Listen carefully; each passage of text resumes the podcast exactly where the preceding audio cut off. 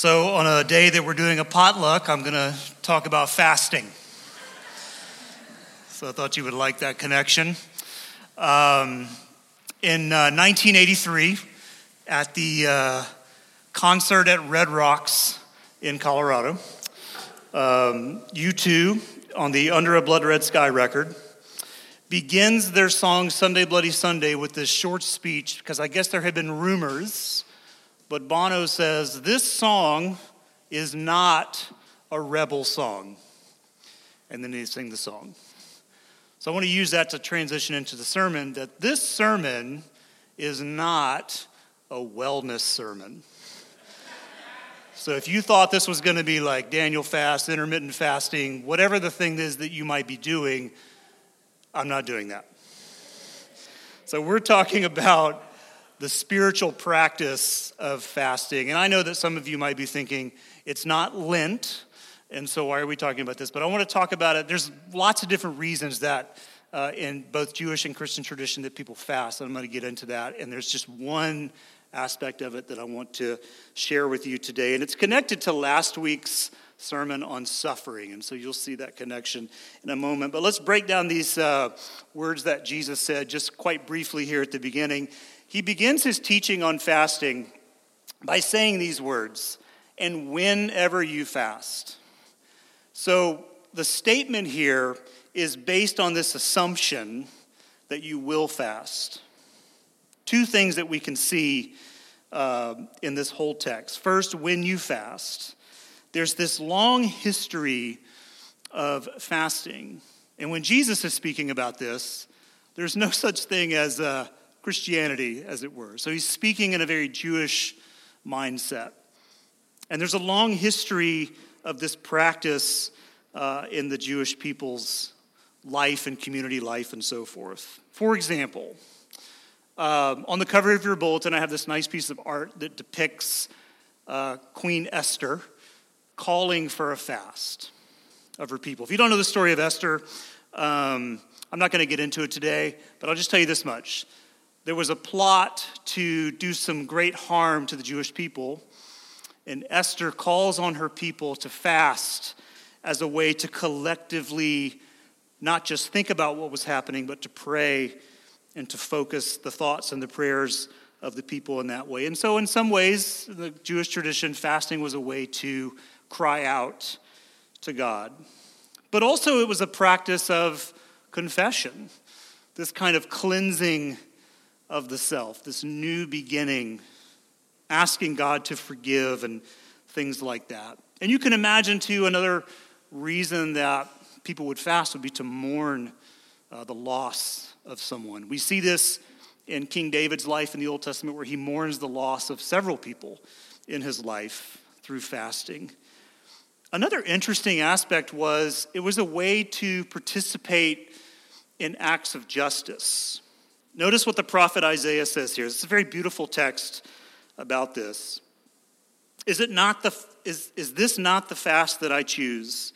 To loose the bonds of injustice, to undo the straps of the yoke, and to let the oppressed go free, to break every yoke?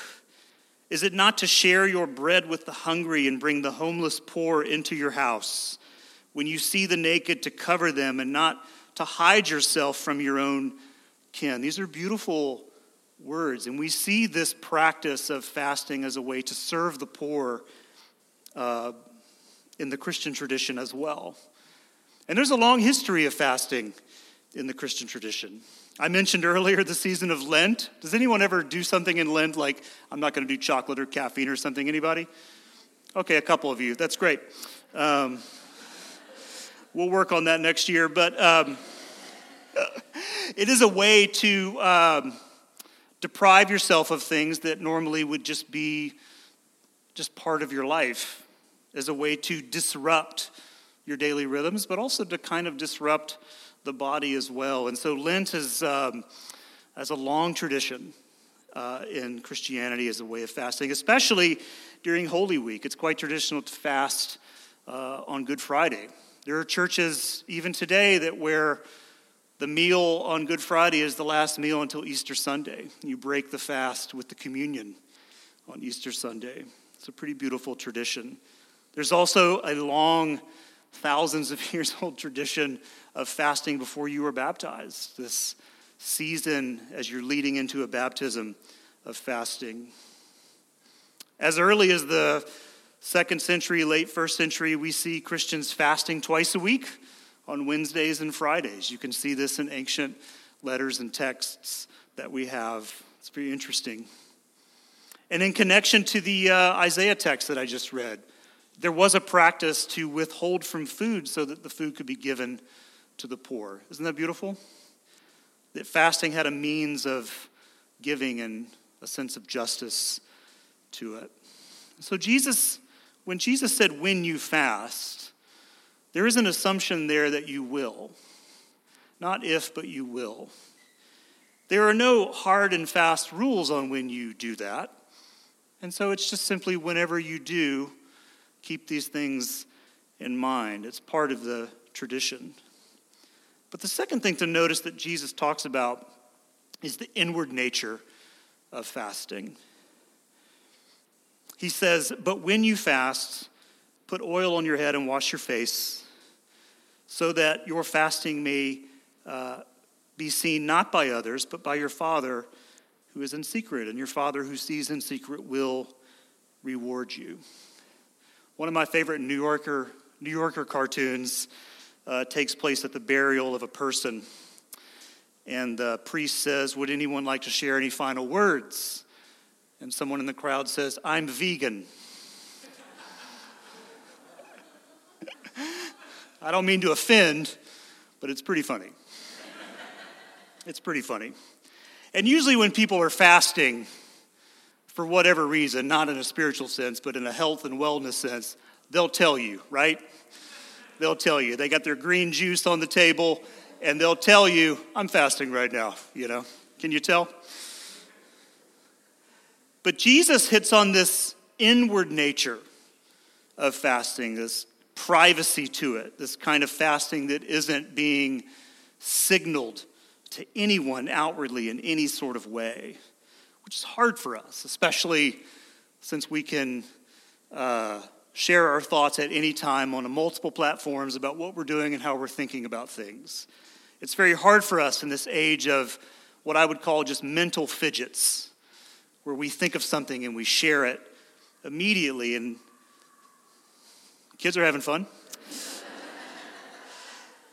but Jesus hits on something that may seem unique to our time that we would overshare, but people did it then.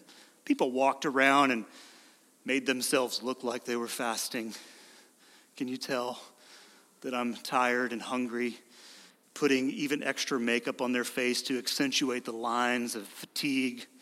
All of that was as common as it might be today. But the privacy of it all, Jesus is very interested in that fasting is not being shared, but it's deeply personal and intimate, something between you and God. And what I want to talk about today, just for a few minutes, is the practice of fasting as a way to suffer with people who are suffering. This is a practice that we see in both Jewish and Christian history. And it's a very powerful mode of fasting to suffer with and alongside someone. Last Sunday, I talked about suffering as a practice in our faith, which seems odd, but it's, it has to do with understanding that suffering cannot be avoided. It just can't be. And so, what we do as people of faith is we embrace suffering in our own life. We embrace that experience in some way, and it helps us grow, not just in our dependence on God, but what we talked about last week was it helps us, if we focus on this aspect, it helps us to grow in our compassion and mercy towards others because when we see the suffering in others, we remember that we too have been through things. We've been through our own pains and hardships. And in those moments, we can be transformed into this vehicle of mercy and compassion, right? That's, that's one of the outcroppings of our own personal suffering, is that we remember that it's a universal human experience at all different levels. And so uh, this fasting as a way to suffer with people is a very doable and powerful way to practice this habit. I want to reread a section of the psalm that was read earlier. I, it speaks to this, but the writer says, But as for me, when they were sick, you know, someone else, I wore sackcloth, I afflicted myself with fasting. I prayed with head bowed on my bosom as though I grieved for a friend or brother. I went about as one who laments for a mother, bowed down in mourning. Do you see that connection? When people in your life are suffering, you too can enter that in a way. I mean, wow. I, I feel like we should raise the party level in here. I don't know. Any um, 90s youth group kids in here? Right? Great songs, all kinds of cool programs. But do you guys remember the 30 hour famine? Anybody? Anybody remember this? If you're not familiar with this, uh, it's, it's a it's an event that World Vision puts on. I feel like they might still do it, but I've been out of youth ministry for so long, I don't care. But, um, but we used to do it, and basically what you do is uh, kids raise money to send to World Vision, and um, they raise money by the hour or something like that. I don't know. It's like a walkathon sort of thing, but without food. And uh, the, the premise was you would, you would kind of do an all nighter with your youth group, and they would not eat for 30 hours, which isn't really that long. Um, but I guess it is when you're 15. And so we would do these year after year. And one year, um, we did it with multiple youth groups so we could get discounts on, you know, 2 a.m. putt putt. Because we did all these events all night. Basically, we ran them, we just fatigued our kids. I mean, that made them hungrier and grumpier. And then I remember in the planning meeting at this one, one year we did it, um, I said, a bunch of us youth guys, I said, I mean, they're going to get hungry you know, this is going to be bad. I'm not really good with complainers, so I was like trying to stave that. And I was like, I really don't want to hear my kids complain about being hungry. And so we were just sort of laughing about that. But we came up with this solution. It, it, the solution was both a temptation, but also a way out. Uh, if you did the 30 hour famine correctly, you got the lanyards, and they wore lanyards all night. I don't know why. Um, makes it seem official. So we said, why don't we duct tape a pack of those like cheese and cracker packets to every lanyard. That's their emergency ration, okay? But we're gonna duct tape it so you really can't get the thing out of there. And so it was really funny to me because at like two in the morning, you'd see a kid come up and it would be open and there's crumbs stuck to the duct tape. You know, they're trying to get the cracker out. Oh, it was great. It was great. So, again, kind of a temptation, but also an olive branch uh, to the suffering of not eating for 30 hours, right? But I think the point of that event, and it does accomplish this in a way, it, it's a way to participate in a suffering that is happening in real world experiences with people. That's really the point. And also to help fund efforts to fix that. And it's interesting to think about fasting in this way as a means of suffering with and alongside people. Because when the pangs of hunger hit, what happens is that we remember the suffering and the hardships of our friends in that moment. That's the point. When someone's going through something and you decide, I'm going to fast as they go through this, when we get hungry, we are reminded and prompted to stop, to pray, to pour out rather than to consume and take in. We often cover our sufferings with intake, but fasting forces us to think about an emptying, and even on the behalf of others. And so the application here is quite simple.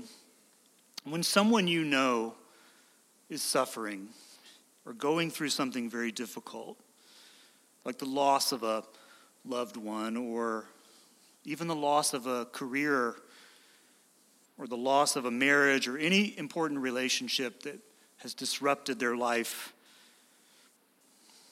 Somebody might be having an upcoming surgery or a medical procedure, or maybe just an upcoming difficult conversation with a family member or a friend that's creating a lot of anxiety. Even people that might be injured in their faith and struggling to hang on, and they've shared this with you. The list is long. But what I know is that if I write down or type in the notes on my phone, pray for so and so, it can get missed. Are you with me on that? Because it's just another thing in a device. But the sudden pain of hunger is a pretty powerful reminder. I could eat, or I'm reminded that I can pray or send a note of encouragement. Because fasting, in all its forms and for all its reasons, is a way to disturb the body through willful neglect in order to focus our hearts and minds and our prayers on people who are suffering. It's a mode of suffering with others and a way to share in their pain. So, when you fast, and I'm saying that as an assumption, that this is a practice we should develop. When you fast, your clothes might feel a little loose, but that is not the goal. When you fast, you do it as a way to enter into the troubled life of the ones that you love and to share in their pain through your own self administered neglect and the decision to restrain from consumption and instead to pour out your energy and your efforts in prayer and encouragement. Amen. Practice this. It involves listening to your friends and listening to those you love.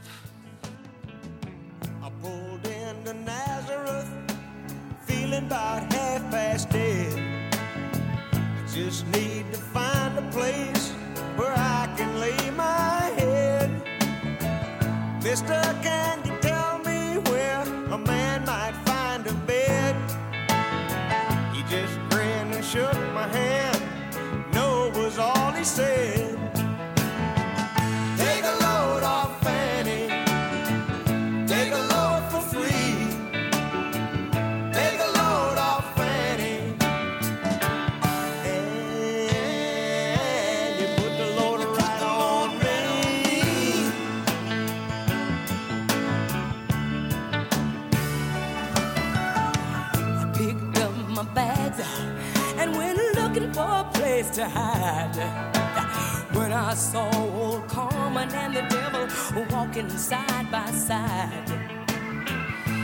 Said, Hey, Carmen, come on, let's go downtown.